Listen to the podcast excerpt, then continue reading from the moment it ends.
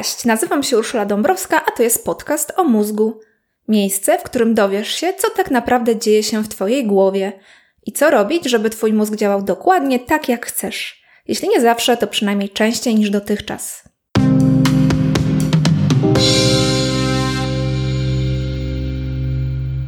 Zanim przejdę do instynktów, chcę Cię poprosić o zalajkowanie lub obserwowanie strony podcast o mózgu na Facebooku.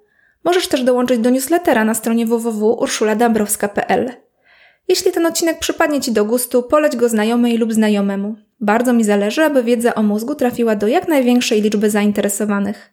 Pomóż mi w tym, jeśli możesz. Żyjemy sobie w XXI wieku i ciężko nam czasem pamiętać, że jesteśmy do pewnego stopnia zwierzętami. Mamy w kieszeni smartfony, na biurkach laptopy, w kuchni ekspresy do kawy, a w łazience elektryczne szczoteczki do zębów.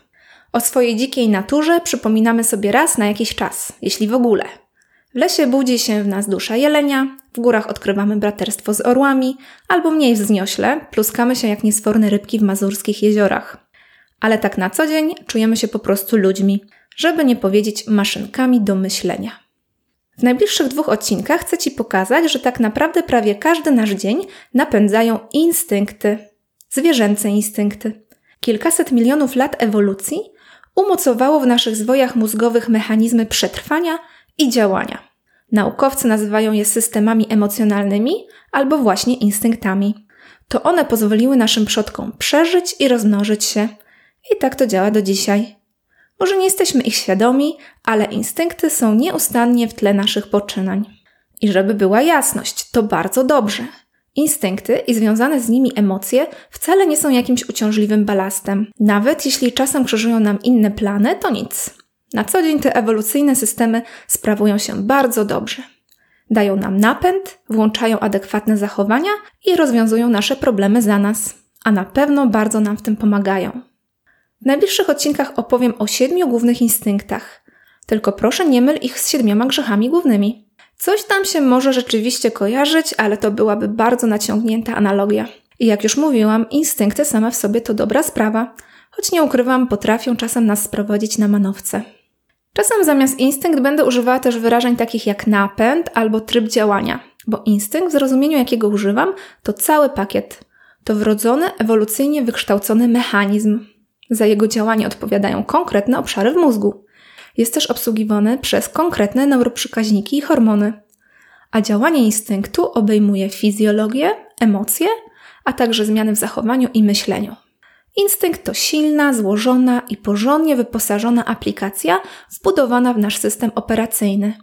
Gdy działa, to działa na całego. W tym odcinku zajmiemy się trzema instynktami z siedmiu. Będą to eksploracja, wściekłość i strach. Ta triada doskonale ze sobą współpracuje w jednym nadrzędnym celu, aby nasze życie było długie i tak sympatyczne jak się da. Na tapczanie siedzi leń, nic nie robi cały dzień. Znasz ten wiersz Tuwima? Nie wiem jak ty, ale ja w dzieciństwie wyciągnęłam z niego daleko posunięte wnioski. Nie pamiętam, żeby ktoś coś takiego powiedział małej Uli, ale i tak zrozumiała wiersz po swojemu. Jesteśmy z natury leniwi. I gdyby nie wewnętrzna albo zewnętrzna kontrola, to całymi dniami byśmy leżeli na kanapie i nic nie robili. No i 30 lat później całą tę teorię mogę rzucić do kosza. I ty też możesz. Człowiek, ani właściwie żadne inne zwierzę, nie jest z natury leniwy. Pomijam leniwce. To wyjątek potwierdzający regułę bo z natury każdy ssak jest głodny wrażeń i ciekawy świata, przynajmniej przez jakąś część doby. To dzięki instynktowi eksploracji. Zwierzę umieszczone w nowym środowisku bez zachęty z zewnątrz zaczyna je poznawać. Masz psa albo kota? Pamiętasz początki? Pierwszy dzień zwierzaka w domu bywa różny, ale gdy tylko minie początkowy szok, zwierzę rozpoczyna eksplorację. Patrzy, co ciekawego ma do zaoferowania środowisko, gdzie jest bezpiecznie, gdzie jest woda, gdzie jest jedzenie, a gdzie mieszka inny, potencjalnie niebezpieczny zwierzak. To samo robią na wolności wszystkie zwierzęta. Eksplorują środowisko. Na terenie sobie znanym sprawdzają, czy coś od ostatniego razu się nie zmieniło. A w części świata poza dotychczasową strefą wpływu szukają nowych możliwości albo zagrożeń. Środowisko zwierząt to przede wszystkim natura, ale jak wiesz, my, ludzie, prócz świata dookoła nas, stworzyliśmy cały bogaty świat abstrakcyjnych pojęć. Dlatego możesz nie wychodzić z domu, a i tak działać w trybie eksploracji. Pies robi obchód wokół ogrodu, a ty sprawdzasz wiadomości w serwisie internetowym. Pies obwąchuje płoty, a ty przeglądasz na portalach społecznościowych, co słychać u bliższych i dalszych znajomych. Pies ciągnie na smyczy, żeby wydłużyć spacer o mniej znaną część osiedla, a ciebie ciągnie do nowej pracy, nowego projektu, nowych znajomych albo nowej tajskiej restauracji. Tak właśnie działa instynkt eksploracji. Bardzo dobra sprawa. To on pcha nas do przodu. To dzięki skanowaniu otoczenia możemy rozróżniać, gdzie warto iść, a jakich terenów unikać. I tych prawdziwych, i tych abstrakcyjnych. Instynkt eksploracji i pozostałe sześć instynktów, o których będę mówić, zbadał i opisał wybitny neuronaukowiec Jak Panksepp. Urodził się w Estonii, ale zdobył wykształcenie i pracował w Stanach Zjednoczonych. Jak Panksepp przez ponad pół wieku badał mózgi, emocje i zachowania zwierząt oraz ludzi. W wyniku tej pracy wyróżnił siedem trybów działania. Według mnie Panksepp zasługuje na uznanie, a może nawet Nobla, przede wszystkim z innego powodu. Jako pierwszy naukowiec udowodnił, że szczury kochają gilganie i w dodatku przy tym chichoczą. Nie słyszymy tego, bo to robią w zakresie niesłyszalnym dla człowieka. Ekstra sprawa, nie? Ale wróćmy do instynktu eksploracji. Zaczynamy od niego, bo to po prostu podstawowy tryb działania dorosłego ssaka. Dorosłego i młodego. To taki ogólny, wbudowany w nas apetyt na życie. Dzięki niemu chce nam się chcieć. To on odpowiada za takie stany jak ciekawość, entuzjazm, gotowość do działania. To on każe nam eksperymentować, szukać nowości i po prostu wstawać rano z łóżka. Czy jesteś wilkiem szukającym ofiary? Czy zajączkiem buszującym w trawie? A może profesorem semiotyki przeglądającym nowości wydawnicze? Nieważne. Zawsze to właśnie instynkt eksploracji każe ci szukać. Czego dokładnie? Sam jeszcze nie wiesz, ale jest to potencjalnie coś wspaniałego. Instynkt eksploracji to też punkt wyjścia do uczenia się. Gdy już młody piesek zeksploruje mieszkanie, to szybko uczy się, gdzie jest miska, gdzie głośno pracująca pralka. Eksplorujemy rzeczywistość i uczymy się jej na wiele sposobów. To znaczy uczymy się, jak długo jesteśmy gotowi wchodzić w tryb eksploracji. Bo na pewno znasz kogoś, kto po raz ostatni przyjął coś nowego do wiadomości w 2005 roku. No tak też bywa. Instynkty można wyciszać.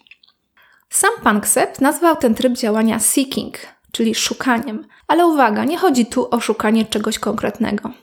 Fajnie jest coś znaleźć, ale główną motywację ten instynkt daje nam do szukania samego w sobie. Jest to przede wszystkim nasz główny system motywacyjny. Jeśli słuchałeś, słuchałaś odcinek o dopaminie, to już coś ci powinno dzwonić. Tak jest, instynkt eksploracji, czy jak woli Panksepp, instynkt szukania, na poziomie fizjologii korzysta z napędu, który daje dopamina. To w tym instynkcie źródła mają uczenie się, szukanie nagrody, dążenie do sukcesu, ale także najróżniejsze uzależnienia. Obwody zaangażowane w działanie instynktu eksploracji mogą działać zbyt intensywnie. Taki stan towarzyszy psychozie i maniom. I w drugą stronę, instynkt eksploracji siada, gdy człowiek doświadcza depresji. Ale na co dzień instynkt eksploracji to dobra rzecz. Tak długo, jak coś nie sprawi, że potrzeba szukania i poznawania musi usunąć się w cień. I o tym będzie w kolejnych dwóch instynktach. Instynkt eksploracji jest super, ale świat już nie do końca. Nasze entuzjastyczne poznawanie środowiska potrafi napotkać na opór. Jeśli jesteśmy wesołym psem na spacerze, to czeka nas kilka niespodzianek. Na przykład inne psy, które wchodzą na nasz teren, albo właściciel, który ciągnie za smycz, bo nie chce iść tam, gdzie my chcemy, albo ciężarówka, która na nas warczy, i tak dalej. Dużo, ale i tak dużo mniej niż w życiu człowieka. Naszą ludzką, radosną, spontaniczną eksplorację świata przerywa dosłownie milion przykrych rzeczy. Korki na mieście, wiadomości o politykach i ich pomysłach, niesubordynowane dzieci, leniwi koledzy, słabe łącze internetu, skwaśniałe mleko w lodówce i przepalona kawa. I to wszystko w pierwszej godzinie od pobudki. Nic dziwnego, że instynkt eksploracji schodzi na dalszy plan. Czy dostajemy w coś zamian? Na szczęście tak. Matka Natura w takich chwilach daje nam nieoczywisty i często niedoceniany prezent. To wściekłość. Myślisz, że to za duże słowo? Cóż, tak ten instynkt nazwał jak pan Ksep, żeby nie było wątpliwości o co chodzi. Ale równie dobrze może to być instynkt złości, irytacji, czy stary dobry wnerw. Różne są odcienie emocji, które towarzyszą temu biologicznemu mechanizmowi. Grunt, że instynkt ten włącza się właśnie wtedy, gdy nasza swobodna eksploracja napotyka na przeszkodę. Czasem fizyczną, czasem abstrakcyjną, a czasem w postaci drugiej osoby.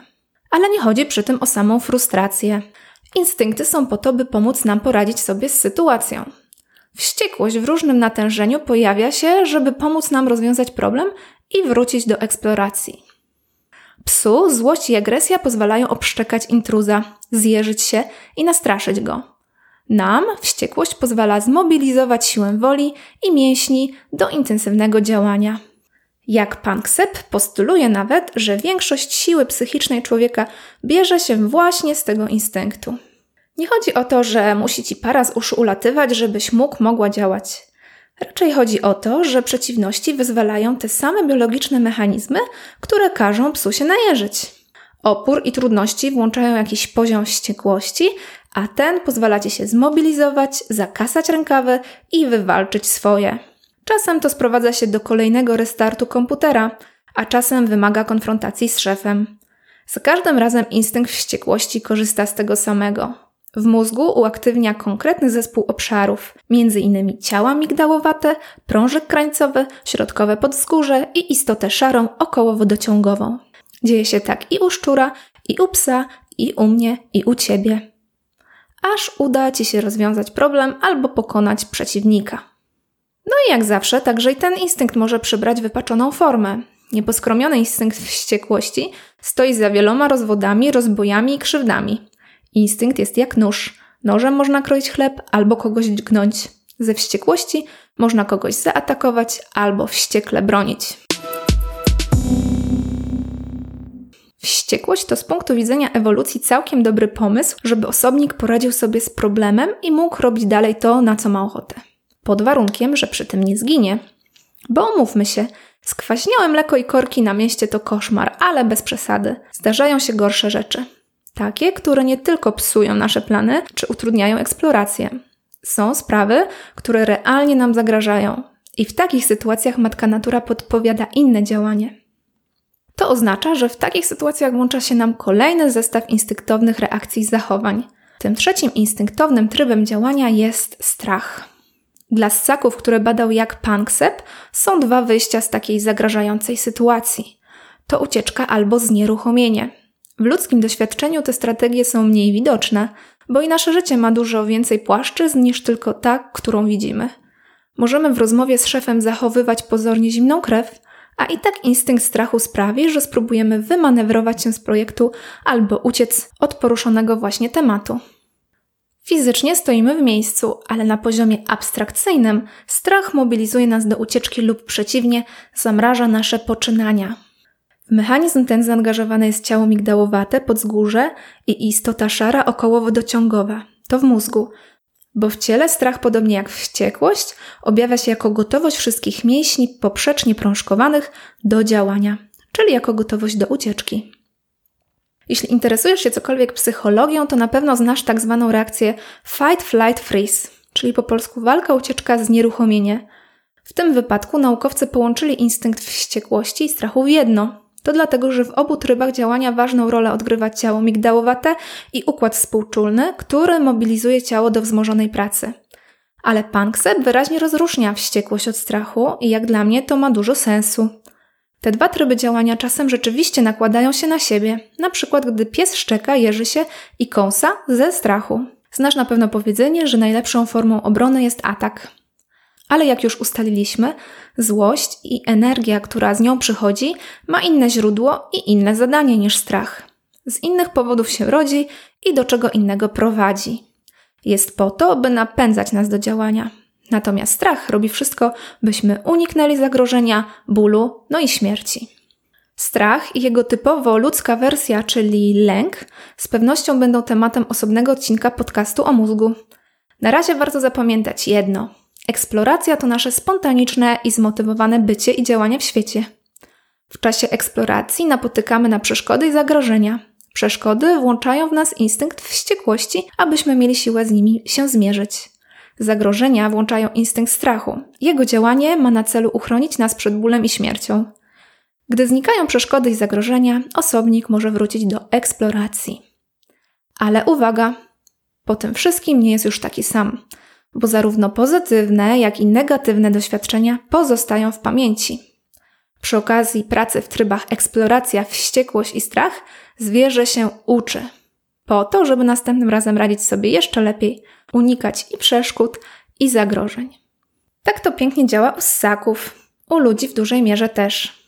Tylko, że wydarza się nie tylko w realnym środowisku, ale także w świecie abstrakcyjnym, społecznym, a od kilku dekad także w świecie online. Żeby jeszcze wszystko skomplikować, ludzkie działanie ma zawsze kilka warstw znaczeń. Człowiek, podobnie jak inne ssaki, uczy się na podstawie doświadczeń, ale złożony i skomplikowany mózg człowieka wszystkie te instynktowne procesy dodatkowo komplikuje. O tych komplikacjach będziemy sobie mówić nie jeden raz w podcaście o mózgu. Na razie odsyłam do odcinka szóstego pod tytułem Szałowe płaty czołowe. Bo rozprawiając o instynktach, warto podkreślić, że płaty czołowe są w stanie skontrolować i zmodyfikować każdy, nawet najbardziej pierwotny i silny instynkt. Dość powiedzieć, że ludzie potrafią oddać swoje życie za inną osobę lub ideę, czyli pokonać instynkt przetrwania. Równie dobrze płaty czołowe mogą pod wpływem wychowania, życiowych doświadczeń, kultury czy presji społecznej wyciszyć, wzmocnić albo zmodyfikować instynkty eksploracji, wściekłości czy strachu. Bo człowiek ma w sobie dużo ze zwierzęcia, ale ma też dużo unikalnych zdolności. To na dziś prawie wszystko. W następnym odcinku opowiem o kolejnych czterech instynktach, czyli trybach działania zwierząt i ludzi. Tymczasem krótkie podsumowanie części pierwszej. Opowiedziałam Ci dziś o trzech z siedmiu wbudowanych w człowieka trybach działania. To instynkt eksploracji, wściekłości i strachu. A zatem pamiętaj. Po pierwsze, że masz w sobie praktycznie niewyczerpywalny napęd do szukania, eksplorowania, poznawania świata, odkrywania nowych możliwości w sobie i środowisku. Po drugie, ten napęd działa świetnie, dopóki nie napotka przeszkody lub zagrożenia. Wtedy ogarnia cię wściekłość lub strach. Te dwa pozornie niefajne systemy emocjonalne są po to, żeby poradzić sobie z niekorzystną sytuacją. Po trzecie, nie myl przeszkody z zagrożeniem. Przeszkody pokonuj, a od zagrożenia uciekaj. Nie używaj wściekłości do walki z zagrożeniem i nie bój się przeszkód. To bez sensu. Po czwarte, jeśli czujesz, że utknąłeś, utknęłaś, to spróbuj pobudzić swój instynkt eksploracji. Znajdź teren lub temat, który chcesz poznać. Naucz się czegoś nowego, wyjedź w nieznane miejsce albo znajdź nowy obszar zainteresowania. Po piąte, jeśli nie jesteś w stanie obudzić instynktu eksploracji, to przypatrz się uważnie, co go hamuje. Za dużo przeszkód? Za dużo zagrożeń? No bo w to, że jesteś po prostu leniwy, leniwa, nie uwierzę. I ty również to nie wiesz, ani nie dawaj sobie nikomu wmówić, nawet szanownemu panu Tuwimowi.